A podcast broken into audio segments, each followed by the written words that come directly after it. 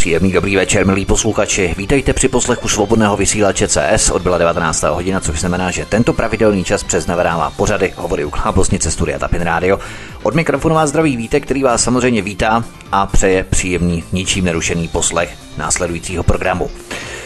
Dnešní příběh je volným pokračováním vyprávění, které jsme na svobodném vysílači odvysílali před zhruba dvěma lety. A nikdo z nás by se tehdy nedadal, že budeme v tomto, řekněme, pilotním projektu, tedy před dvěma lety, pokračovat protože se žádná média nechtěla do tohoto případu pustit. Víte, jak to v Čechách chodí. Média pracují na zakázku, jsou zaukolovaná otvírat kauzy na objednávku, dneska vračí čapák, ale třeba OKD ani písmenko, žádné masové demonstrace neletné, prostě klasický postup českých masmédií, politiků a mafie.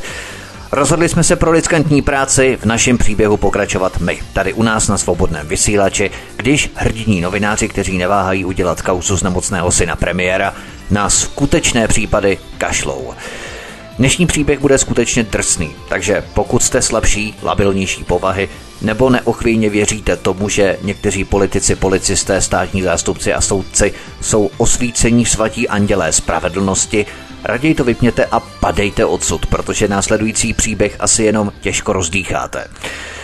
Tento příběh se týká Zdeňka Rubického, který se stal generálním ředitelem firmy CZK+, na kterou se třemi dalšími společníky postavili čerpací stanici v roce 2001. Čerpací stanice se nacházela v Kraslicích na Sokolovsku na hraničním přechodu Hraničná.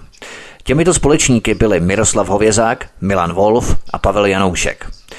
Benzínka začala zanedlouho profitovat s obřími zisky. Jenomže zde Rubický začal zjišťovat, že se z této firmy záhadně ztrácejí peníze v řádu desítek milionů.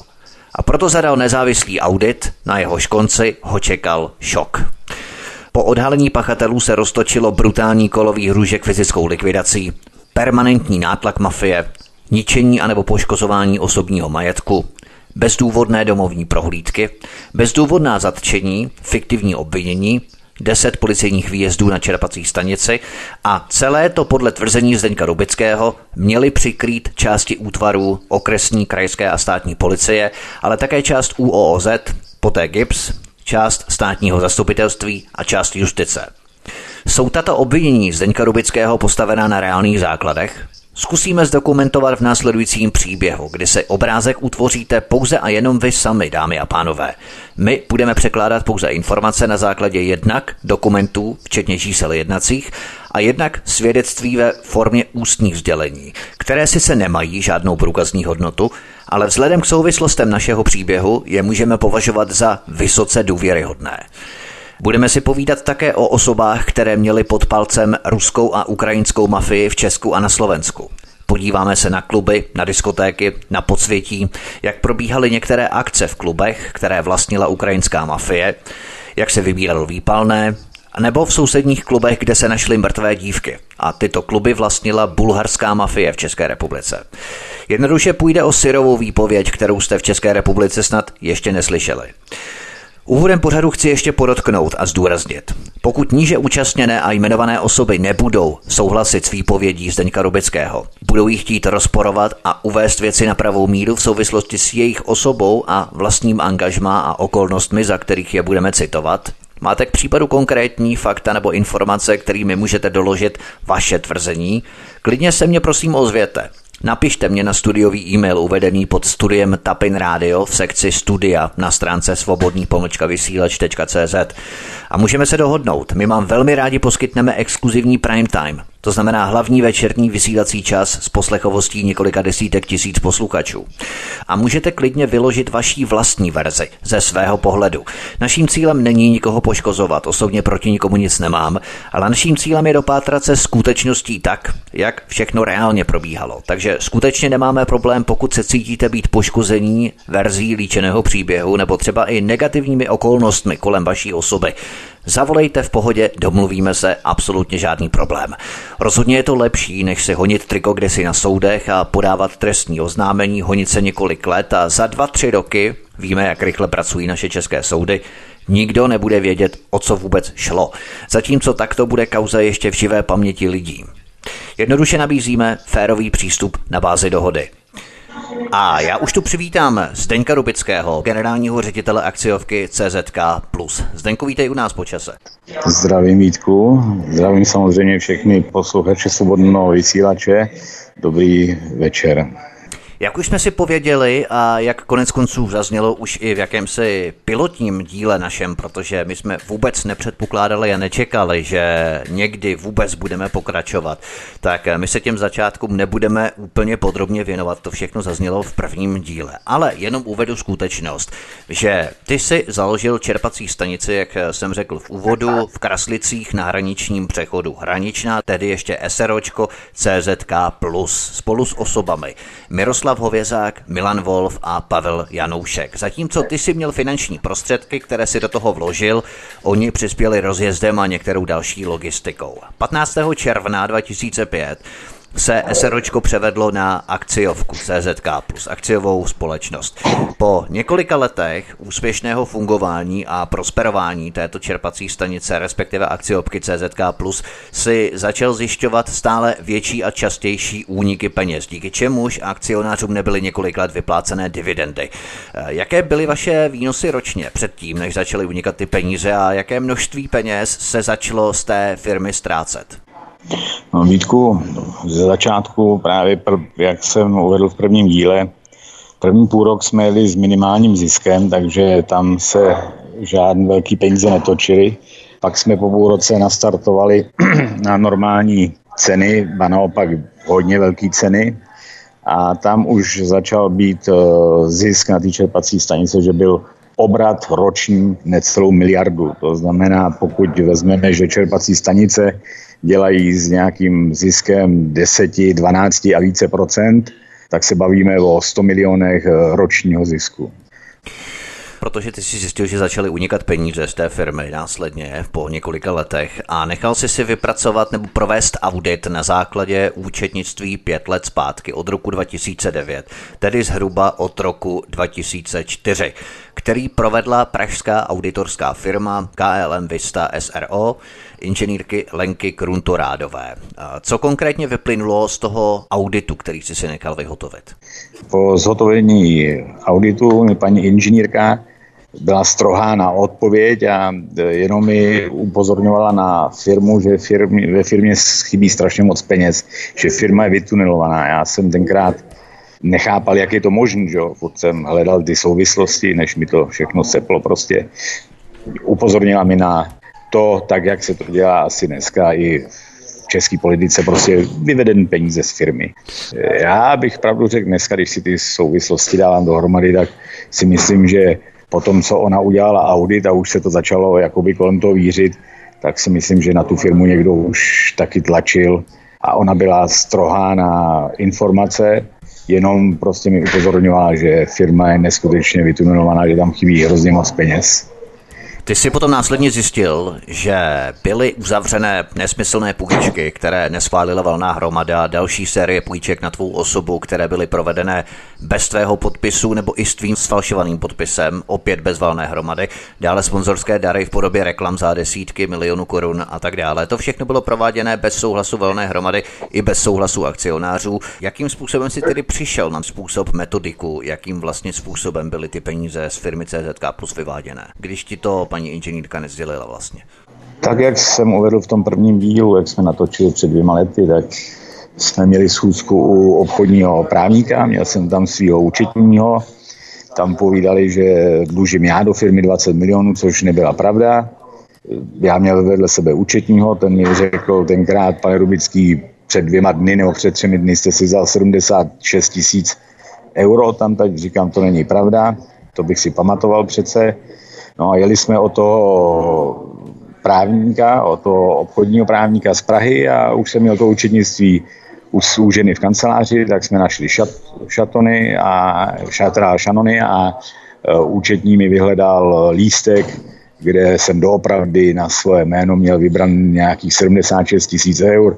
To už mi právě cvaklo, co se odehrávalo. Vzal jsem si celý ten šanon, vytáhl jsem všechny tyhle lístky účetní a zjistil jsem, že je zhruba za 140 milionů korun vybráno v půjčkách. 70 milionů cirka bylo na mě, 70 milionů na moje společníky. Oni to dělali tak jakoby vyčúraně, že oni, aby to sedělo účetnicky, tak oni prostě vybrali půjčky na mě a půjčky i na ně, jo, aby to jakoby sedělo, protože já tam měl těch 50%. Proto už žádný účetní nikdo mi neupozornil, vy si jenom berete půjčky nebo něco takového. I když to byla, myslím, taky chyba i účetních, protože e, zaúčtovat e, daňový doklad, který není podepsaný, si myslím, není správně, se upozornit. No. Oni sice si měli půjčovat peníze na tvoje jméno s tvým údajně sfalšovaným podpisem, nicméně museli vědět, že jednoho dne to musí prasknout přece. No, oni měli na milion procent výtku krytí na finančním úřadu, velký finanční krytí na e, finančním úřadu, protože to se dostaneme pak v otázkách ještě dál. Ano, ano, ano. Firma byla několik let bez uh, předsednictva a dozorčí rady a ta firma bez problémů podávala daňový přiznání, podpisovali to lidi, kteří neměli právo, to znamená, tam bylo neskutečné krytí na finančním úřadu. Kdo měl tedy tunelovat vyváděné peníze z firmy CZK+, tedy z této čerpací stanice? Byli to ti tví tři společníci? Samozřejmě, to zase se dostaneme dál k tomu, kdy při různých výsleších eh, tyto společníci se prakticky k těm věcem přiznali. Jo. To tam budeme jmenovat. Samozřejmě byli to jediní tady ty lidi, kteří měli přístup jak k financím, tak ke kontům a jediní měli možnosti, jakoby právo podpisovat a přeposílat peníze, takže nikdo jiný to vytunelovat nemohl. Ty si podal tedy na základě tohoto vytunelování firmy trestní oznámení, které bylo vyšetřované pod číslem jednacím KRPP 14386 lomeno TČ pomlčka 2010 pomlčka 03008 0 kdy mezi 16. listopadem 2010 až 25. Eh, květnem 2011 bylo účetnictví CZK Plus podrobené policejnímu šetření. Podal si ho na neznámého pachatele, nebo už si měl tehdy v rukou nezvratné důkazy o osobách, které měly tunelovat akciovku CZK Plus, tedy eh, firmu této čerpací stanice? Vítku, už v té době jsem měl nezvratné důkazy, že to vykrádají tyto lidé. Avšak eh, tak, jak to funguje v České republice, že jo, měl jsem právníky, který ti raději a bohužel člověk je poslouchá. Takže oni řekli, ať se podá trestní oznámení na neznámého pachatele, že prostě někdo vytuneloval firmu a ta policie ať sama určí, kdo to byl. Že jo? Takže tenkrát se podávalo ještě trestní oznámení na neznámého pachatele na vytunelování firmy. Kdo byl tehdy tvým právníkem? Tenkrát můj právní zástupce byl pan doktor Procházka z Plzně. Vladimír Procházka. Ano, Vladimír ano, Procházka. Ano, abychom celá jména uváděli. Eh, toto no. trestní oznámení začal vyšetřovat vrchní komisař Antonín Boháč z hospodářské kriminálky Plzeň. Jak se komisař Antonín Boháč angažoval v této kauze? Snažil se v celku jasnou věc, tedy audit, který prokázal vyvádění obřích balíků peněz firmy, důsledně prošetřit? No, právě že ne. Jako první to přistálo na stole ne Antonínu Boháčovi, ale jednomu mladému policistovi. To posílalo UOZ z Brna, tenkrát to opatřili lístkem, pozor, tady tomu člověku jde doopravdy o život, nesmí se tento spis dostat do rukou policistům v Karlových Varech nebo v Sokolově. Tento mladý policista právě to vyšetřoval, furt mi sliboval, že za chvilku budou všichni zavření a tento spis právě poslal do Karlových varů přímo panu Tomáškovi. Pak to dostal eh, další policista. Eh, policejní prezident Oldřich Tomášek, abychom uváděli celé jména. Tak, fajn. Pojď dál. to dostal druhý, eh, druhý policista, tam si nepamatuju jméno. Ten se mi pak omluvil, že mu to ne sebrali, ale že kvůli nějakým drogám nebo něco byl přeřazený na něco jiného.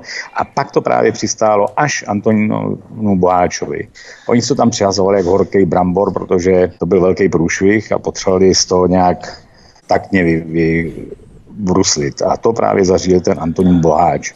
Když jsem ho naštívil, nebo on si mě zavolal, tak mi řekl takovou krásnou větu, že nechápe, jak je možné, že tento spis leží ve skříni, že se už dávno nedal na to udělat soudní znalecký posudek, že na to jsou i peníze vyčlenění v policii, že on všechno udělá, že se nemusím bát a že teď to se pohne jakoby. No tak jsem čekal asi půl roku nebo tři čtvrtě roku, než přišel nějaký audit a pak právě pan... Eh, Tam se jednalo Boháč, o další audit, nezávisle na tom tvém, ano, který si nechal provést. Ano, ano. Oni si policie nechala udělat audit, neboli znalecký posudek, až na to, že oni dali schválně špatný zadání, aby jsme vysvětlili tady do posluchačům, to když někdo vybírá peníze na někoho ve firmě, když vyvádí peníze ne, nelegálně, tak to všechno je zaúčtované, že jo?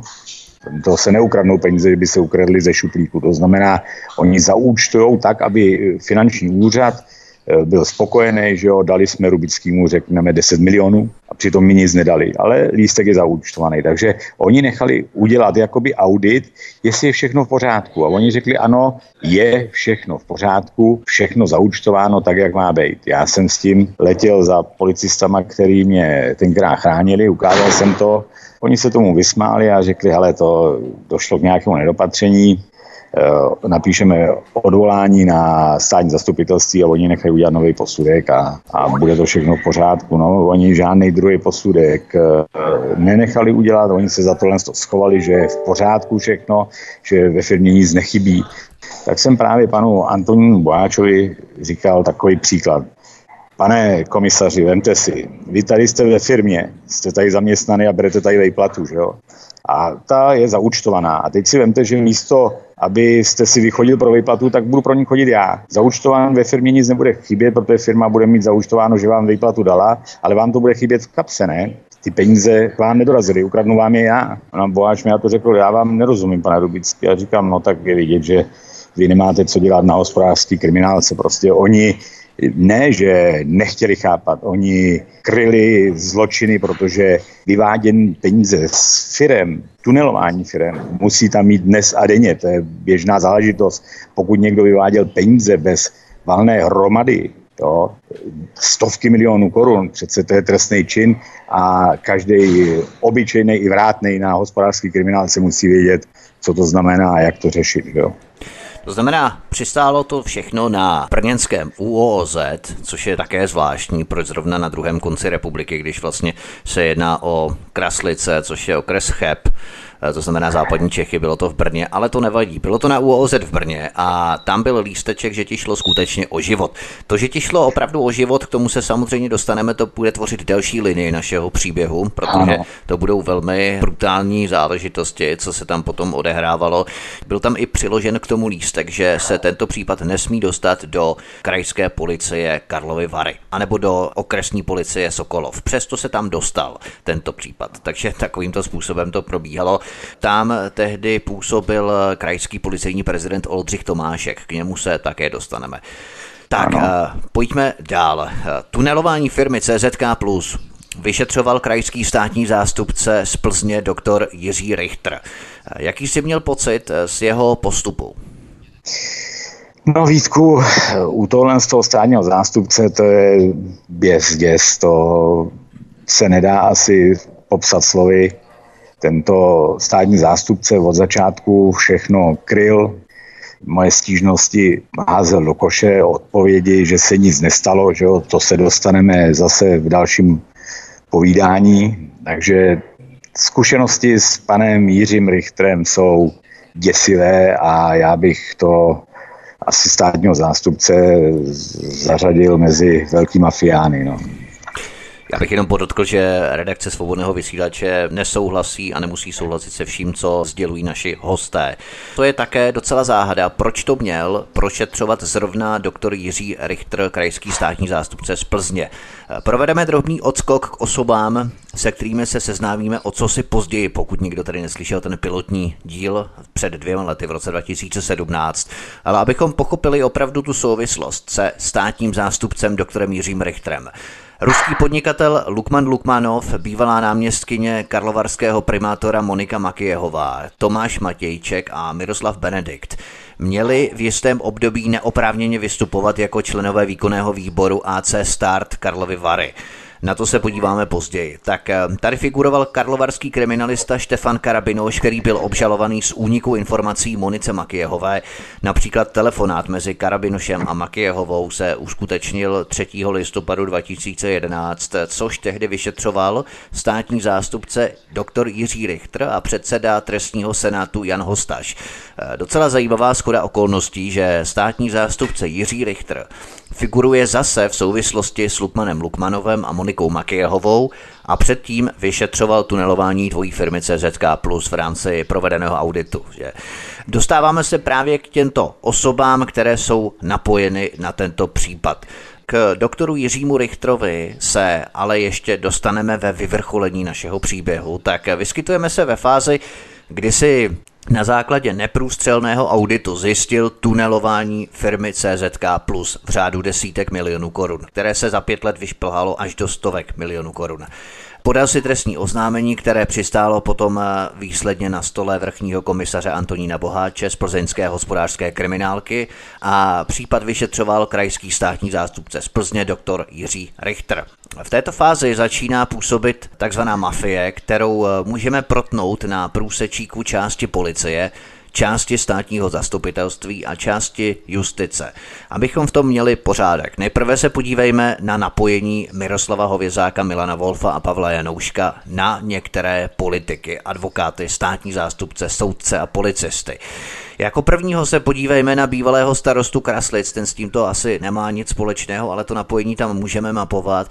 Bývalého starostu Kraslic Lubomíra Zacha z ODS narozen v září 1950. Dříve Havlíčkova ulice Kraslice, aktuálně na Palackého Kraslice. Protože firma CZK Plus si ho chtěla naklonit, aby ji bránil před konkurencí a tak Lubomír Zach podepsal smlouvu o tichém společenství, která mu zajišťovala 10% z účetního zisku této firmy. Jednoduše ochrana politika za peníze před konkurencí. Hovězák Wolf a Janoušek starostovi Lubomíru Zachovi například půjčili 400 tisíc korun na koupi nového vozu nebo mu pomohli se zaplacením vystoupení herce Miroslava Donutila. Eh, víš o nějaké komunikaci nebo že by se se známostmi na ex starostu Kraslic, Lubomíra Zacha z ODS, Hovězák Wolf nebo Janoušek chlubili? No tak to se chlubili, to, že to tam mají zařízený, že pozemek je koupený a takovýhle věci, to prostě jsem od nich slyšel, ale já jsem se o tyhle věci moc eh, nestaral. To, že tam nějaký vazby byly, jsem, jak říkám, slyšel a jak v prvním díle jsem eh, uvedl, tak oni pak chtěli toho Zacha zničit. Nevím proč, jaký tam došlo, nějakým neschodám tam došlo asi a zničili ho právě tím způsobem, to mi vyprávěli policisti při těch nájezdech, že na Zacha sfalšovali že pil a že udělal autohavárii. Oni ho pozvali na nějaký eh, jakoby večeři nebo oběd, já si to nepamatuju už, eh, co to jasně, bylo. Jasně. Tam udělali účet nějaký, kde se pilo, ale on už věděl, že to jsou šmejdi, tak on nepil, on tušil něco, že bude něco špatného. Oni měli nějakýho známýho, počkali, až odjížděl v křižovatce, to tam strčili auto, on do nich narazil a řešila to policie. On uh, zach, uh, pak uh, mu tam prokázali policisti alkohol, byť by žádný údajně alkohol neměl. A Oni, ty moji společníci, doložili jako svědectví i lístek z restaurace, z ony restaurace, možná to bylo z jejich restaurace, ta schůzka byla tam. Mě tady to ale nemůžu říct na milion procent, mě tady to vyprávěli policisti, kteří u toho zásahu byli a právě mě upozorňovali, co se děje, jak se děje a že spoustu policistů za to, že tohle to nechtěli přikrejt, byli panem Tomáškem vyhozeny z policie toho jednoho policistu jsem pak navštívil, prosil jsem ho, jestli by nebyl ochoten uh, mě tady to říct jakoby i jako svědek a on se mi omluvil, že má chvilku do důchodu a že ať se nezlobím. Jasně, jasně. A navštívil jsem i pana Zacha, jo, a to jsem uvedl v tom prvním díle. Tak zlomeného člověka jsem neviděl, to když jsem řekl, o co se jedná a to ani boha, ani náhodou, ani se mnou o tom nechtěl mluvit. Dokázal by si, si vzpomenout na jméno toho policisty, kterého měl údajně Oldřich Tomášek, tehdejší krajský ředitel policie Karlovy Vary, propustit? To na jméno ne, to si nespomenu stoprocentně. Já jsem mluvil s jeho kolegou právě, ten ještě byl u policie a právě mi prosil, že nechce vystupovat nikde, protože má za pár do důchodu a že by přišel o všechny výsluhy takže bohužel mi tady v tom nepomůže. Takže to byl Lubomír Zách, ex-starosta Kraslic. Další zpřátelené osoby s pány Hovězákem, Wolfem a Janouškem byli ruský podnikatel Lukman Lukmanov, narozen v srpnu 1963, Husická ulice Sokolov, později jediný majitel Sokolovské polikliniky, kterého zastupoval advokát Eduard Bruna. A druhou osobou byla Monika Makijehová, bývalá náměstkyně primátora Karlových varů Zdeňka Rubínka. Teď to vezmeme jenom ve zkratce, aby se v tom lidé nestráceli. Co je tohle za osoby, které se spojily s pány Hovězákem, Wolfem a Janouškem? Tak jestli jde o pana Lukmanová a paní Makijovou, tak ty jsem do tohle z toho případu přivezl spíš já. Oni se spojili proti mně a šli právě s Hovězákem a Wolfem a Janouškem. Potom proti mně, když se zjistilo, že jim nejde o to mě pomoct, ale chtěli mě připravit o 50% podíl, aby ty peníze, které byly vytunulovány z té firmy, aby mohli se jich zmocnit oni. No. Tak to jsou další dvě osoby. To znamená Lubomír Zách, Lukman Lukmanov a Monika Makijehová, osoby, které se ukázaly poté být spíše zpřízněné s pány Hovězákem, Wolfem a Janouškem. Na další vazby osob se podíváme po písničce, zahrajeme si chvilku. Naším hostem je Zdeněk Rubický, generální ředitel akciové společnosti CZK+, na kterou byla vedena i čerpací stanice v Kraslicích. Posloucháte svobodný vysílač od mikrofonu a zdraví vítek, hezký večer. Zdeněk Rubický je naším hostem, posloucháte svobodný vysílač a my pokračujeme dále v našem příběhu. Mapujeme osoby, které jsou napojené na trio, které je zásadní a které je takovým stavebním kamenem našeho příběhu. Trio Hovězák, Wolf a Janoušek. Tito pánové byli společníky Zdenka Rubického v akciové společnosti CZK+, na kterou byla vedena čerpací stanice. A právě tady docházelo k obrovským finančním únikům, takzvanému vytunelování firmy v řádu 140 milionů korun, na které byl proveden audit. Čtvrtá osoba, další vazby osob, Hovězáka, Wolfa a Janouška měly probíhat po linii osob majitelů bezpečnostních agentur, které zaměstnávaly bývalé policisty. Lze se domnívat, že tito policisté měli kontakty a možnosti získávání informací přímo z policejních databází. Jedním z majitelů bezpečnostní agentury, která prováděla zásahy a nájezdy na čerpačku ve snaze tě zastrašovat, k tomu se později dostaneme, protože to byly velmi drastické nájezdy, byl pan Švestka. Co o něm víme, o panu Švestkovi? O panu Švestkovi víme jenom, že pocházel, co já jsem slyšel někde právě od Sokolova nebo z Karlovy Varů, měl bezpečnostní agenturu a podle všeho právě ho tam dostrčili policisti, že jo? protože já jsem si vzal ochranku na čerpací stanici, když jsem ji obsadil jako generální ředitel a řekl jsem, že teď se budu starat úplně o všechno a že neprojde žádná koruna bez mýho vědomí tak eh, jsem si vzal svoji ochranku. Samozřejmě, když tam přijeli ale policisti, tak moji ochranku vyhnali. A tady podle mě policisti v Karlových Varech a v Sokolové nabídli tady tu firmu, protože stav firma pana Švedsky zaměstnávala bývalí policisty. A jinak jsem chtěl opravit, jak si povídal předtím o 140 milionech, tam doopravdy se vykrádalo stovky milionů, to jenom 140 milionů byly lísky, výběrové lísky hmm. na mě a na společníky. To znamená zdokumentovaných 140 milionů, ano, těch tak, zdokumentovaných je daleko více, fajn. Ano, ano. To znamená, my jsme tedy zmapovali zpřísněné osoby s Triem Wolf, Hovězák, Janoušek, eh, jednak ex-starostu který už potom nebyl samozřejmě zpřízněnou osobou, ale zpočátku tedy byl ex-starosta Kraslic Lubomír Zach, potom eh, Lukman Lukmanov, ruský podnikatel, Monika Makijehová, bývalá náměstkyně karlovarského primátora a teď eh, pan Švestka, majitel bezpečnostní agentury zaměstnávající bývalé policisty. Eh, je standardní, aby byla soukromá bezpečnostní agentura zapojená do policejních zásahů nebo aby se na nich nějakou měrou podílela? No každopádně to asi standardní není. On ne po každý jakoby s nima přijížděl, ale když tam byl pan Švedská, nebo jeho agentura, tak policie je krásně uh, jakoby ignorovala, nebo spíš tolerovala, že jo, nechala, ne ani tolerovala, ona s nima spolupracovala víceméně. A když tam byli moji lidi nějaký, tak ty rozehnala vždycky hrozným způsobem.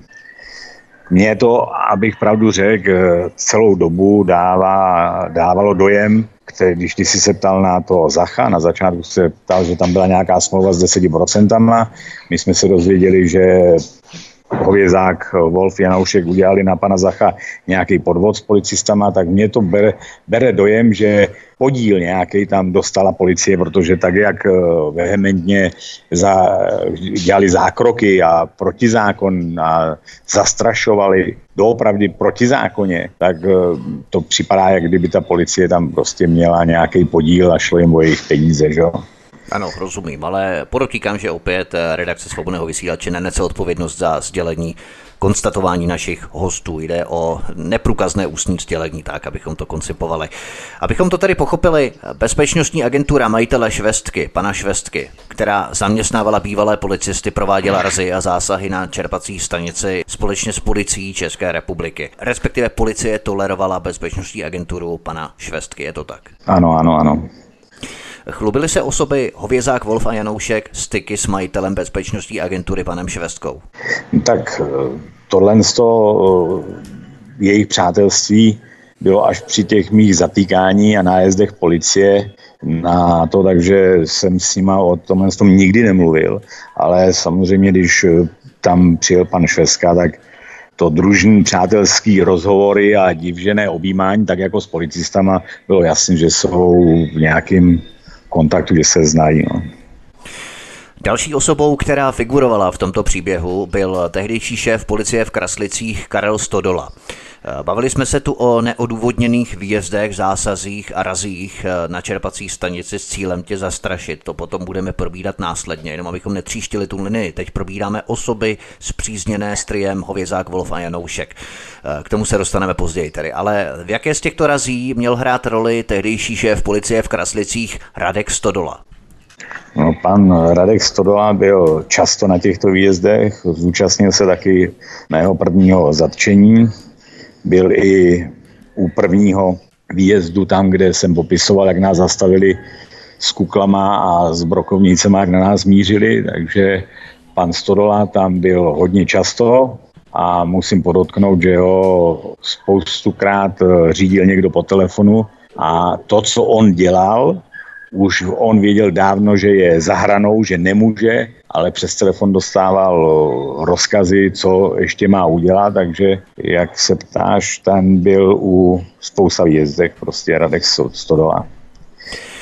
Další osobou, která se podle některých medializovaných informací měla podílet na aktivitách takzvaného Berdychova gengu formou dodávání informací, měl být tehdejší šéf policejního oddělení Sokolov Venkov, Radek Neděla podle Renaty Havelkové z plzeňského státního zastupitelství.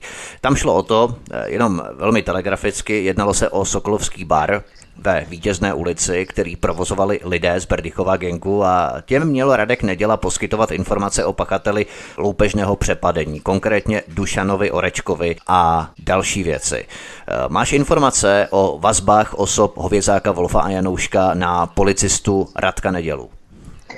Tam žádné informace nemám, každopádně to, co jsem se při těch nájezdech dozvěděl, že toto trio lidí, Hovězák, Wolf, Janoušek, hráli s těma policistama fotbal a sponzorovali i fot, policisty, ale s kým oni se tam úplně kamarádili a tohle to nemůžu já přesně ukázat, to nemůžu.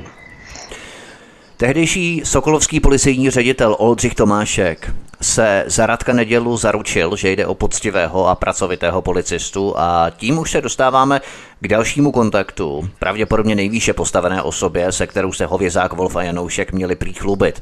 Údajně, stejně jako o něm měli kolovat zkazky napříč dalšími policisty, kteří na něj měli odkazovat v souvislosti s touto kauzou, což ovšem nic nedokazuje, to bych chtěl zdůraznit. Jedná se o pouhá ústní sdělení. Tou osobou byl bývalý policejní prezident a poté krajský šéf policie v Karlových Varech, ale také ředitel Sokolovské policie Oldřich Tomášek. Začněme naším triem. Hovězák, Wolf a Janoušek. Chlubili se tito pánové známostmi s tímto vysoce postaveným policistou? Ano, to jak už jsem uvedl před dvěma lety, s tímto policistou se oni chlubili a dokonce, co já jsem se dozvěděl, a zase tohle z toho bohužel nemůžu úplně potvrdit, ale to tam se, když mi tam pomáhal Lukmanov s Makejovou, tak údajně v roce 2001 nebo 2, ale mám za to, že 2001, dokonce byla někde fotka, že pan Tomášek někde ve Francii na dovolený s tím triem Hovězák, Wolf, Janoušek. Měl to mít nějaký redaktor, byl, bylo prej údajně kolem toho dusno, ale tady tu informaci nemůžu říct skálopevně, že to tak bylo, říkám, toto jsem slyšel. Ale jinak to, že se chlubili s Oldřichem Tomáškem, to nesčetně krát. Oldřich Tomášek, narozen 4. listopadu 1956, se stal policistou v 21 letech v roce 1977. Od ledna 95 do 6. srpna 1998 byl prezidentem policie České republiky. Během Tomáškovy éry vzpomínáme na zásah v pražské restauraci u Holubů, také razie v rokovém klubu Propast a nebo kuriozní útěk dvojnásobného vraha Winklebauera během krátké eskorty po Praze. Před Oldřichem Tomáškem byl policejním prezidentem Stanislav Novotný, toho jsme tu párkrát měli, Standu Novotného u nás na svobodném vysílači. Po něm nastoupil ještě za ministra Václava Grulicha kriminalista Jiří Kolář, který dosluhoval za Stanislava Krose. Od 1. ledna 2010 do 30. dubna 2017 byl Oldřich Tomášek ředitelem krajského ředitelství policie v Karlových Varech. Za jeho působení obsadili Karlovy Vary přední místo v republice co do objasněnosti trestné činnosti. 28. října 2016 ho prezident Miloš Zeman jmenoval do hodnosti brigádního generála.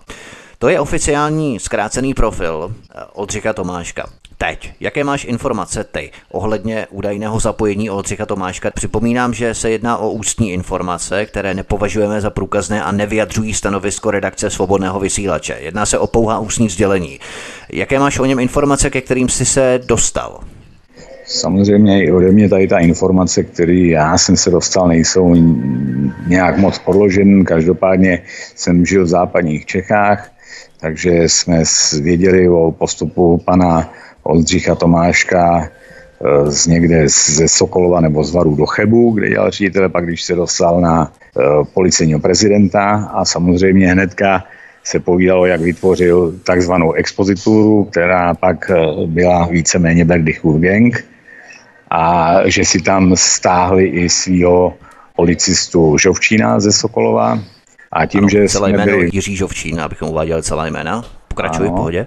A tím, že jsem byl v západních Čech, že jo, a co se pak ještě dozvíme, měl jsem i nějaký noční kluby, tak tady ty věci se hodně protřásaly, co se dělo v Berdychovo gengu, že se to dělo hodně na severu, samozřejmě to zasálo až k nám do západních Čech, takže ty informace o Berdychovo gengu, jak policie řádila a sebírala eh, různý majetky, anebo víceméně gauneři a policie, jak tady to kryla. Já jsem to srovnával furt s mým případem, protože když se na to koukneme, tak eh, Berdychův gang působil a dělal určitou trestnou činnost a toto samé se stalo mně, že jo, vám rozkradou firmu, ukazujete píšete, kam se dá, protože já jsem doopravdy napsal snad na všechny eh, instituce, které existují a vždycky mi poslali šípku, tak jako ten Berdychů gang kryli, tak kryli i tady tu trestnou činnost. Jsou jediné informace, které já na tohle to jakoby mám. Vím to jakoby mnohem víc, ale to jsou, jak říkám, nepotvrzené věci. To nevadí. Můžeme třeba i doplnit eh, pro dokreslení situace, v jaké jsi se nacházel, protože přece jenom ty zkazky kolují po lidech i mezi policisty, protože se známostí s bývalým policejním prezidentem Oldřichem Tomáškem se měli chlubit nejen trio Hovězák, Wolf a Janoušek, ale dokonce i během výjezdů a policejních razí na čerpací stanici. K tomu se dostaneme potom, až doprobereme ty osoby zpřízněné s triem Hovězák, Wolf a Janoušek. Sami řadoví policisté měli s omluvami prohlašovat, že jen plní rozkazy nadřízených a prý dokonce měli poukazovat přímo na osobu, která ty policejní razie na čerpací stanici měla nepřímo řídit. Na koho poukazovali? Ukazovali právě tyto policisti na Oldřicha Tomáška, Ono totiž je to tak, když na vás dělají výjezdy, že jo, když vyjede jednou ta policie, tak oni chudáci taky neví, k čemu jedou, že jo, oni dostanou rozkaz. Když se těch výjezdů udělá cirka 10 nebo 12, tak samozřejmě už ty rozumní eh, stříhají ušima a ví, že něco není v pořádku. Proto po, já nevím, řeknu druhým, třetím výjezdu už určitý policisti vždycky přišli za mnou a omlouvali se mi, říkali, Ježíš, pane Rubický, nezlobte se, my si plníme jenom svoje povinnosti a brali mi stranou a a chtěl mi vysvětlit, v jaký situaci se nalézám a právě mi upozorňoval ten policista, jak jsem vám o něm vyprávěl, že nechtěl pak to jít cvičit, protože by přišel o všechny výhody. On mi říkal, pane Robický, vy vůbec nevíte, proti komu bojujete. A říkáme, ale vím, vím, vím už, já už to vím. On říká, no nevíte, to je strašně vysoký člověk. Já říkám, vím, vím, on to je hodně vysoký policista. A říkám, já vím. A on pak už nevydržel říká, on byl i policejní prezident. Já říkám, já vím, jde vám o Tomáška. No ano, vy to víte, tady nemáte šanci. Ale na to pana Tomáška, on říká Tomáška, mi upozorňovalo spoustu policistů, protože jak ty policisti, nechci říct, že jsou všichni šmejdi, anebo to sami, že jsou všichni čestní, ale určitě se mezi nimi ty čestní policisti také našli. Někde zase se přetahovali o kost, protože samozřejmě eh, víme, že ta policie mezi sebou bojuje, takže chtěli zašlapat zase pana Tomáška jenom proto, že chtěli mít větší moc, moc tak, jak měl on, ale spoustu policistů co za mnou chodilo, jezdilo na výslechy, protože mě si brali do Plzně a do Prahy a z 99% se tyto návštěvy neodehrávaly na právě na policejních stanicích, ale vždycky někde v Tesku nebo v restauracích a ty všichni povídali na plnou hubu o Tomáškovi. Měl si informace tedy od příslušníků OOZ, k těm se později dostaneme, že měl být v této kauze zainteresovaný údajně také Oldřich Tomášek. Protýkám, že se opět jedná o ústní sdělení s neprůkaznou hodnotou. Měl si informace i od těchto příslušníků OOZ? Z části ano. Jo. Oni, jak tady rozebereme, že jo, tak s tím Luďkem, z, z Karlových varů, z OOZ, Luděk on Skokan. byl, ano, Luděk Skokan, ano. on byl, jak bych to řekl, zařadil bych ho mezi slušní policisty, takže on informace, které mi dával, tak pouštěl eh, strohý informace opatrně, šlo mu spíš asi, aby se spravedlnosti dostalo, ale jak si pak řekneme ke konci, jak to dopadlo všechno, Prostě i od těchto z těch lidí jsem dostal uh, informace takový, ale, uh, jak bych to řekl, chytře, jo, neřekli to přímo na plnou hubu, zatím stojí Tomášek. Rozumíme si? No. Oni mi jenom řekli třeba, tam je vysoký člověk, že jo. To je vysoký člověk, který dělá ředitele a takhle. Ne, ne, nemenovali, neřekli mi nikdy tady ty lidi napřímo. Rozumíme tomu? Ty jsi v 90. letech naštívil také Moskvu několikrát, i potom na začátku tisíciletí, kde ti nabízeli jako občanů ze západních Čech kolem Karlových varů Zda bys dokázal přijmout a deklarovat v České republice ropu, respektive pohonné hmoty a určité množství ropy budou Rusové do České republiky posílat na černo a z toho budeš mít obrovské provize. Nebo jak vlastně zněla ta nabídka, na kterou si samozřejmě nekýval? No, to bylo v Moskvě. Byli jsme, my jsme jezdili na Kavkaz a zastavili jsme se v Moskvě. Tam byl takový, jak bych to řekl, vysoká budova, mrakodrap, ale rozhodně to nebyl mrakodrap, prostě hodně vysoká budova z mramoru a jmenovalo se to naftoproizvodstvo. A my s kolegou jsme byli tak drzí, že jsme prostě tam vešli a chtěli jsme mluvit s někým, že bychom chtěli udělat nějaký obchody, to bylo po revoluci chvíli, nejdřív s námi nikdo nechtěl mluvit, pak, že ano, dali nás do zasedačky, přišel člověk a ten nám řekl, odkud jste, říkáme, Mariánské lázně. A on řekl, dobře, jestli chcete, aby jsme spolu spolupracovali, není problém, my pouštíme do České republiky ropu, potrubím, pokud vy dokážete, abyste přijmuli tu ropu nějakou na černo, tak se můžeme domluvit, budete z toho mít velký provize, my z těch peněz nebudeme chtít nic, my budeme chtít si nakupovat jenom v Karlových Varech eh, baráky a stavět hotely pro naše zaměstnance. My samozřejmě tak daleko jsme nedošáli v té době, ani jsme nechtěli, tak tady to šlo mimo nás. Ta nabídka tam proběhla a je vidět, že se to někomu povedlo uskutečnit. To bych chtěl jenom právě pro dokreslení fáze příběhu, ve které se právě nacházíme. V rámci těchto pohoných hmot eh, můžeme mapovat styky a kontakty na bývalou STB a samozřejmě ruku v ruce s tím i na KGB, později GRU, která operuje mimo ruské území, něco jako CIA americká a ruské kontakty mafie a můžeme si domyslet, kdo jiný nakonec tuto nabídku mohl přijmout a kdo tyto kšefty s ropou kryje v Karlovarském kraji. Je to tak, že lidé, kteří sem pouštěli ropu z Ruska na černo, mají ve Varech hotely, baráky, že tam se točí takové peníze, které si nikdo nedokáže pořádně ani představit. Víš o tom něco víc? Tak o tomhle tom nevím to, že samozřejmě se tam asi točí velký peníze a že je to napojený na ruský biznis, to nemusíme si asi stokrát to asi celá republika, že, jo, že se říkalo, že Vary patří Rusku a ne Česku, takže to si nemusíme asi moc říkat tady. No.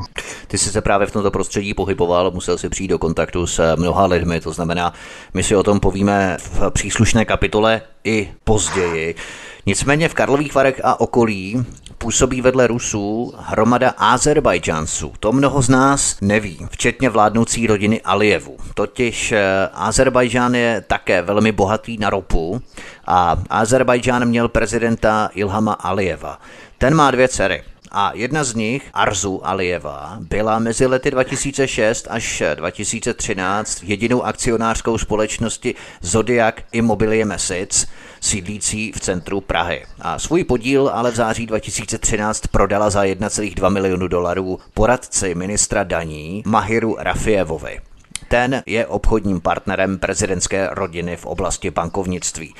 Dcera azerbajdžanského prezidenta Arzu Alijeva vlastní v Karlových Varech luxusní vilu nebo azerbajdžanský klan Pašájevů, třeba dědeček této dcery Arzu Alijeva z matčiny strany, on se jmenuje Arif Pašájev, vlastní společnost Retro Inter se sídly v Praze a Karlových Varech. A tato Retro Inter vlastní v Karlových Varech řadu nemovitostí, včetně hotelu Jeseter, který byl po dostavění přejmenovaný na Retro Riverside, je u břehu řeky, 10 minut od centra Karlových Varů. Na jedné straně les, na druhé straně privátní ruská vesnice.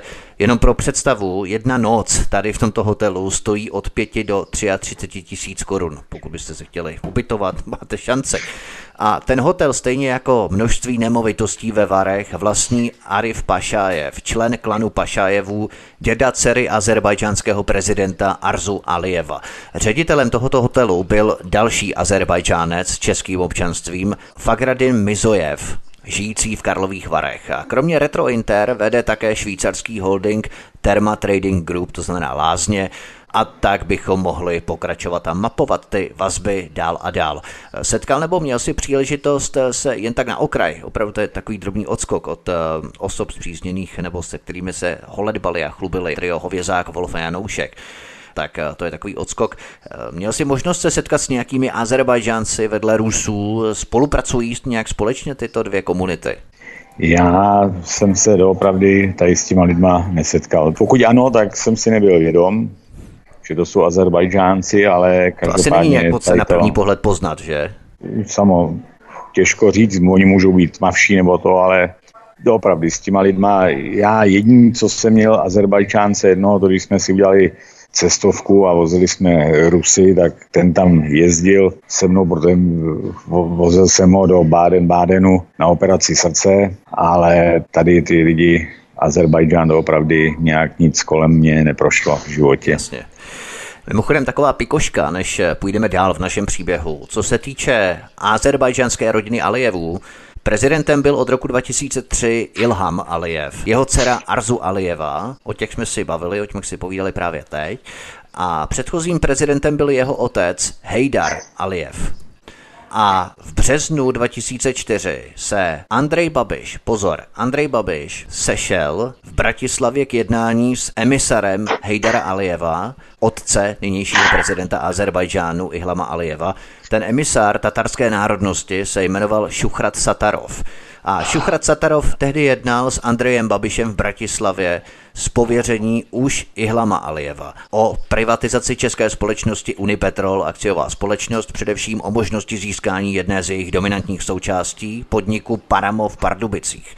Hejdar Aliyev byl totiž majoritním vlastníkem společnosti Tatněft a tato společnost Tatněft produkuje takzvanou lehkou ropu z Azerbajdžánu a podnik eh, právě Paramo v Pardubicích je jako jeden z mála podniků v Evropě plnohodnotně uspůsobený pro rafinaci této lehké ropy. Hajdar Aliyev, otec současného prezidenta Azerbajdžánu Ilhama Alijeva, je podle některých spravodajských služeb úzce propojený na osoby ze Saudské Arábie cestou jedné ze svých společností se sídlem v Riádu. Šuchrat Satarov, emisar Hejdara Alijeva, nabídl v rámci jednání s Andrejem Babišem nejen investiční krytí privatizace společnosti Unipetrol, ale navíc i provizi ve výši jednoho milionu euro za možnost audience u tehdejšího předsedy vlády České republiky Vladimíra Špidly. Andrej Babiš audienci realizace u českého premiéra Satarovovi přislíbil a následně během několika týdnů od Satarova měl převzít ten 1 milion euro, deklaroval to jako nutné výdaje pro korupci nejvyšších představitelů vlády České republiky pro získání podniku Paramo do majetku společnosti Tatněft, rodinného klanu Alijevu. To jsme lehce poodstoupili od eh, mapování základní osy nebo sítě osob v této kauze zpřízněných osob s triem Hovězák, Wolf a Janoušek, tedy společníky firmy CZK Plus na čerpací stanici, ale já jsem tím chtěl jenom vykreslit, eh, abychom si uvědomili, jaké neuvěřitelné peníze, styky, vazby, oligarchové, rodinné klany a spravodajské sítě se točí kolem ropy, pohoných hmot, třeba do Karlových varů. Myslíš, Zdenku, že v rámci té ropy, že se tam eh, opravdu jednalo o nějakou vysokou hru, do které mohly být eventuálně zapojeni i nějací vysocí policejní představitelé? Já si myslím, že ano, protože pokud někdo dělá vždycky nějaký obchod na černo, že jo, nějaká mafie a tady to, tak dneska musí mít krytí od policie, jo. To všechno je zmapované, všechno se ví. Když dneska bych chtěl tady zásobovat Českou republiku, řeknu rum, rumem, tak si každý všimne, že jim klesne obrat, ne? To prostě je jasný. Tady ty věci, věř tomu, že se nedají udělat bez eh, krytí policie a státního zastupitelství a politiků. To nemůžu vzít v České republice, řeknu příkladně, pohon hmoty, abych začal dovážet a ukradl 10 nebo 15% aniž by se toho nikdo nevšiml. To prostě nejde. Že jo? Každý to jsme se tedy lehce posunuli kapku mimo mapování základní páteřní sítě osob. Skončili jsme u Oldřicha Tomáška, bývalého policejního ředitele, který se po 12 letech posunul o jedno patro v policejní hierarchii níže na Karlovy Vary, respektive krajské policejní ředitelství Karlovy Vary. Tak, dáme si písničku a po ní budeme pokračovat dál. Naším hostem je generální ředitel firmy CZK+, na kterou byla postavená čerpací stanice Zdeněk Rubický. Hezký večer. Svobodný vysílač je vaším společníkem a dnešní večer nás provází Zdeněk Rubický, bývalý generální ředitel firmy CZK+, na kterou byla postavená čerpací stanice. Tato čerpací stanice byla skutečně profitabilní, měla obrovské zisky v řádu stovek milionů korun ročně a došlo k vytunelování této firmy. My pokračujeme dále v mapování osob eh, společníků této firmy, to znamená společníci byli pan Hovězák, Wolf a Janoušek, lidé, kteří vlastně tvořili tu páteřní síť. Mapujeme možnosti, kam až zasahovala tato kauza, na jaká vysoká místa a pozice. Pojďme dál. V souvislosti s Berdychovým gengem, který jsme probírali, vím, že si tě dvakrát nebo třikrát přišel zmapovat do klubu tehdejší elitní policista z pražského odboru boje s organizovaným zločinem, to znamená BOS tehdy, Jiří Žovčín který měl být rovněž zapojený do Berdychova gengu. Jedná se původem eh, policistu z Chebu, na jehož protizákonné aktivity upozornil tehdejší ekonomický náměstek karlovarského hejtmana Jiří Červenka z Aše. Jiří Žovčín má mít také vazby na jednoho místo předsedu středočeské krajské organizace a jednu poslankyni z téhož směru na nejmenované alternativní politické hnutí. Eh, kde se vzal najednou policista Jiří Žovčín? Jak probíhaly schůzky s ním v klubu? Chodil tam sám? Ne, ne, tak Jiří Žovčín eh, si mě přišel mapovat do jednoho z mých klubů, ale to odskakujeme do roku 1996, možná 97, když jsem měl, eh, provozoval jsem nějaký kluby v západních Čechách a když právě řádil ten Berdychův gang, tak Žovčín mě dvakrát nebo třikrát navštívil v jednom klubu, kde přišel jako kamarád, že jo, ahoj Zdenku, jak se ti daří a takovýhle blbosti a já měl tenkrát obrovský štěstí, protože takhle to fungovalo právě v tom Berlichu v gengu, že si vždycky někoho vytipovali, pak ho unesli nebo vydírali a vždycky, když přišel tam ten Žovčín, tak bylo prázdno. On sám ještě říkal, proč vůbec tady ten klub držíš, když tady nechodí lidi. A říkám, to je srdcová záležitost. Přitom to byl klub, který mi tenkrát vynášel, dal by se říct, nejvíc. Jiří Žovčín kromě podezření z aktivit Berdychově gengu má mít vazby na osoby z Karlových varů ve zdejším zastupitelstvu, například údajně Petr Kubiš, který má na starosti sociální a bezpečnostní politiku, nebo Petru Voděnkovou s napojením na ruskou mafii. A právě Jiřího Žovčína si vzal pod sebe tehdejší policejní prezident Oldřich Tomášek, potom co založil takzvanou expozituru. Podle nepotvrzených informací měl mít Jiří Žovčín na kontě spolupachatelství při loupežích a dalších zločinů. Co o tom víš například? Dělat, protože o tom také kolují články na internetu, jsou to medializované informace. Víš o tom něco blíž o historii nebo tak, genezi příběhu Jiřího Žovčína? Jak říkám, tím, že jsem bydlel v západních Čechách, provozoval jsem noční kluby, člověk měl i strach, že, jo, že ho to potká taky, tak se o tom povídalo hodně. Víme moc dobře, že tam t, ten Berdychův gang, že e, unášel lidi, že, jo, že přepadávali v uniformách a to a věděli jsme, anebo věděli jsme, říkalo se, že samozřejmě Žovčín tam je v tom zainteresovaný. Ono už jenom to, že Tomášek po, po tom, co vstoupil, nebo co se stal policejním prezidentem, a stáhl si k sobě Žovčína. A pak tady ta skupina, ta expozitura, se stala právě ten eh, takzvaný Berdychův gang a dělali tady tu trestnou činnost, že jo? Oni zabíjeli, unášeli, vydírali, přepadávali, tak tím, že člověk působil v těch západních Čechách, teď eh, si vemte, že člověk měl i peníze, tak se tady toho bál a povídali jsme si o tom, že jsou to jenom takový nepotvrzené věci, ale jak se říká, eh, na, vš, na každém šprochu je pravdy trochu, tak to, co jsme si tam povídali, tak mnoho se toho stalo. No. O čem jste si třeba povídali, kdybychom měli zabrousit opravdu do ústních sdělení, které nemají průkaznou hodnotu, ale přece jenom o ničem vypovídají, vykreslují tu situaci před zhruba už 20 lety téměř. Tak eh, o čem jste si třeba povídali? Tak věděli jsme moc dobře, že policie tam vlítla do firem různě, že na ně udělala exekuce, které soudy přikleply právě přes tyhle známosti státních zástupců a policistů a vykrádali se e, takhle firmy, že jo. Víceméně eh, ten můj případ, to já furt říkám, že to je pokračování Berdychovo gengu, protože stejný rukopis, stejný policisti, stejný státní zástupci, jo, jako se bavíme o právě Richtrovi, tak ten údajně právě kryl z 90% tyhle, ty trest, tuhle trestnou činnost právě toho Berdychovo gengu, že jo? Takže ten samý styl.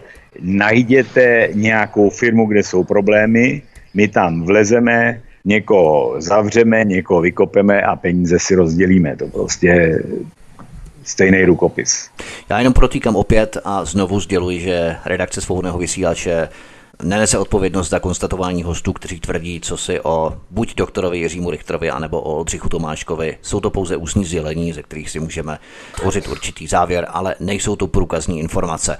Takže to jsou vazby společníků firmy CZK+, Miroslava Hovězáka, Milana Wolfa a Pavla Janouška na některé politiky a hlavně policisty, První byl politik, bývalý starosta Karaslic Lubomír Zach z ODS, se kterým uzavřeli smlouvu o tichém společenství za provizi 10% z firmy CZK+.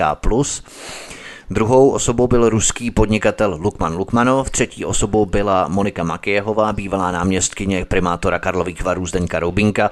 Čtvrtou osobou měl být pan Švestka, majitel bezpečnostní agentury, zaměstnávající bývalé policisty, toho jsme probídali, která se podílela na výjezdech, zásazích a razích, v kuklách a se samopaly na čerpací stanici s cílem tě zastrašit. Dostaneme se k tomu později.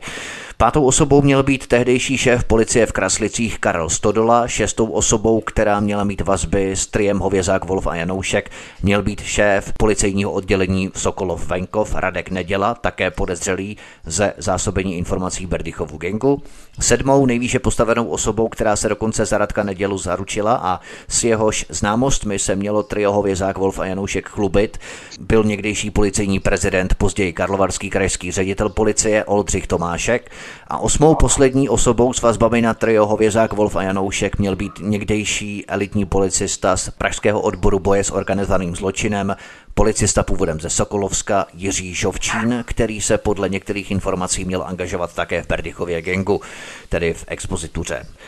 To jsme tedy domapovali přízněné osoby nebo osoby, které měly kladný vztah k triu Hovězák, Wolf a Janoušek. Pánové Hovězák, Wolf a Janoušek jsou společníci, nebo respektive byli společníci Zdeňka Rubického, který je generálním ředitelem firmy CZK+, na kterou byla postavená čerpací stanice. Jeho společníci, pánové Hovězák, Wolf a Janoušek, měli vazby a měli kladný vztah k těmto osobám, které jsme právě teď probíjali. Ti tvoří takové základní kamery nebo základní síť osob, na které budeme během našeho příběhu narážet. Tak to jenom, abychom si zmapovali ty základní, úplně ty nejzákladnější souvislosti. Ocitáme se tady ve fázi, kdy si podal trestní oznámení na pachatele stresného činu nezákonného vyvádění peněz bez souhlasu valné hromady z firmy CZK+. Teď jsme si prozradili, proti jaké přesile si stál, což si samozřejmě v té době ještě pořádně nevěděl. Dozvídal si se to postupně. Bylo tedy potřeba tě zastrašit, aby si trestní oznámení stáhl. Jednoduše, aby si z toho vycouval. A v tu ránu se začaly dít věci. Od poloviny října 2010 se začaly konat velkolepé nájezdy, zásahy a razie na čerpací stanici se záměrem tě zastrašit těmito metodami prostředky. Pozorný posluchač si vzpomene, na majitele bezpečnostní agentury pana Švestku, který zaměstnával v této agentuře bývalé policisty. Bylo to právě oni, kteří spolu se zásahovými jednotkami policie České republiky prováděli razie na pumpě? Jak jsem už podotknul, oni, byť tam byli, tak je tolerovali. Oni nenajížděli, ano, eh, tak oni nenajížděli jakoby společně, jo. Protože ta uh, ochranka už tam byla, to pana Švesky, a najela tam třeba z policie. Oni je tolerovali, ba naopak šli, dali jim nějaký informace, co se hrá, co se odehrál, co se dělo. Samozřejmě, co je důležitý podotknout, že tyhle ty výjezdy, všechny na čerpací stanici, byly protizákonní, byly protiprávní, protože pokud se rozhádá někdo ve firmě, zjistíte, že vám vykrádá někdo peníze a e, máte status, že můžete tu firmu řídit, tak přece na to jsou dohody, na to je společenská smlouva ve firmě, která říká, kdo tam co kdo má dělat, a ne policisti. Ani soud nemůže na tohle to říkat, jestli eh, přece Rubický jako generální ředitel bude se starat jenom o záchody anebo o finance, protože to slovo generální ředitel vám to říká samo, o toho je ta společenská smlouva. A v souvislosti s těmito raziemi, abychom pokračovali dále, jaký byl průběh těchto zásahů na čerpací stanici? Přijeli tam policisté v kuklách a se samopali, podotýkám, že se jedná o říjen a listopad 2010, abychom měli nějakou časovou chronologii v rámci našeho příběhu. Dostáváme se tedy k další větvi našeho příběhu a my jsme si tedy mapovali osoby a teď se jedná vlastně o jakousi další větev linii našeho příběhu. To jsou právě ty razie policie na čerpací stanici. Jak probíhaly? Tak těch nájezdů, jak jsem říkal, bylo mnoho, protože tady se bavíme cirka o nějakým časovým rozpětí třech neděl, možná maximálně měsíce, co mi nechali tam takhle působit. A první výjezd té policie byl právě za Kuklenci, že jo, policie v Kuklách, já tam už měl své lidi, teď mi volali, že je problém na pumpě, ať rychle přijedu. Jak jsem už v tom díle před dvěma lety říkal, měl jsem v autě pana Lukáše Príhala, říkám, hele, já musím rychle na pumpu, buď pojedeš se mnou, nebo tě tady vyhodím. A on, já mám čas, jedu s tebou. Tak jsem na to šlápl a upaloval jsem rychle do Kraslic, do hraniční. A když jsme projížděli Kraslice, tak přijíždíme k hraniční, a tam byli policisti v kuklách eh, s brokovnicema, těma policejníma a bylo vidět prostě, jak nechávají projíždět všechny auta měli zúžený jakoby průjezd udělan a když viděli černý Mercedes, který byl objednaný, jo, tak vstoupili a zastavili mě. Měřili na nás brokovnicem a prošacovali celý auto. A pak ze slovy, když nic v autě nenašli, tak řekli, to víte, pane Rubický, tady si nebudete vyřizovat své problémy, jak na divokém západě, můžete jet. Když, když jsem tam přijel, tak samozřejmě se tam usmívali a divžené objímali s policistama právě trio Hovězák, Janoušek a Wolf. A tenkrát jsem ještě ty policisty neznal, protože, jak jsem říkal, to byl první výjezd na tu čerpací stanici, tak tam byl právě i ten policista, pan Stodola. Nevím, ale to teď nemůžu říct, protože už si nepamatuju, který výjezd jak úplně probíhal jo, po těch letech. Ale pan Strola, tak kolikrát tam fungoval, byl tam v civilu, civilním autem. Jo. Byl tam kolikrát jak v uniformě, tak v civilu, civilním autem. Takže ta zpřízněnost těch policistů, to družení eh, s těma mýma bývalýma společníkama, to bylo očividný, to, z toho si všiml každý. Já jenom podotknu, že se jednalo o Karla Stodolu, abychom nezaměnili ta jména, tak se jednalo o Karla Stodolu. Aha. To znamená, my se dostáváme k situaci v říjnu, v listopadu 2010, kdy došlo k vytunelování firmy, zmizení 140 milionů korun, které byly zdokumentované, samozřejmě těch peněz bylo daleko více.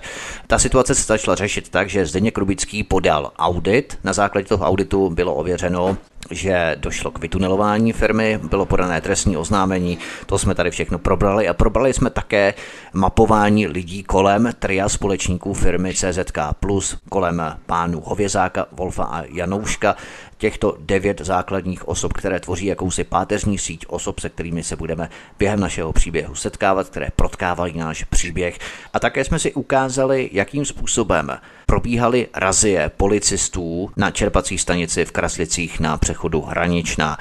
A v tomto okamžiku my skončíme náš pořad. Příště si povíme o prvním a druhém zatčení Zdeňka Rubického, které potom následně probíhalo, protože tam se jednalo o skutečně brutální záležitosti, kdy začalo jít Zdeňkovi Rubickému přímo o život. A na tu situaci se podíváme v příštím díle, abychom nebyli moc dlouzí v rámci tohoto prvního dílu, v rámci mapování této kauzy, eh, kdy samozřejmě budeme dokumentovat zaprotokolované výroky svědků, budeme citovat čísla jednací těchto následujících kauz, přesně všechno budeme mít zdokumentované. Takže zůstaňte s námi, milí posluchači, určitě vydržte na další díly, které budou následovat a dozvíte se opravdu neskutečné, šílené události, které probíhaly v západních Čechách. Ať se jedná o Plzeň, Karlovy Vary a dále. Zdeňku, já ti moc děkuji, měj se hezky a budu se těšit eh, při příštím díle znovu naslyšenou. Děkuji moc krát, naslyšenou. Tento i ostatní pořad si můžete, milí posluchači, stáhnout nejenom na stránkách svobodný pomlčka vysílač.cz, ale můžete se vypravit a navštívit můj YouTubeový kanál youtube.com lomeno c lomeno Radio SV Studio Tapin Radio. Tady můžete kliknout jednak na tu červenou ikonku, kterou tady máte v pravé horní části obrazovky, abyste se stali odběrateli tohoto kanálu a můžete také kliknout na symbol zvonečku, tak abyste byli e-mailem upozorněni na vydání nového vysílání nejenom těchto dílů se Zdeňkem Rubickým, ale jakéhokoliv vysílání v rámci studia Tapin Svobodného vysílače se mnou ale můžete samozřejmě i odebírat premiéry takzvané pořadu, které vás upozorní na chystané vysílání. To všechno můžete tím, že se stanete odběrateli tohoto kanálu. Tak prosím, klikněte na tuto červenou ikonku v pravé horní části obrazovky.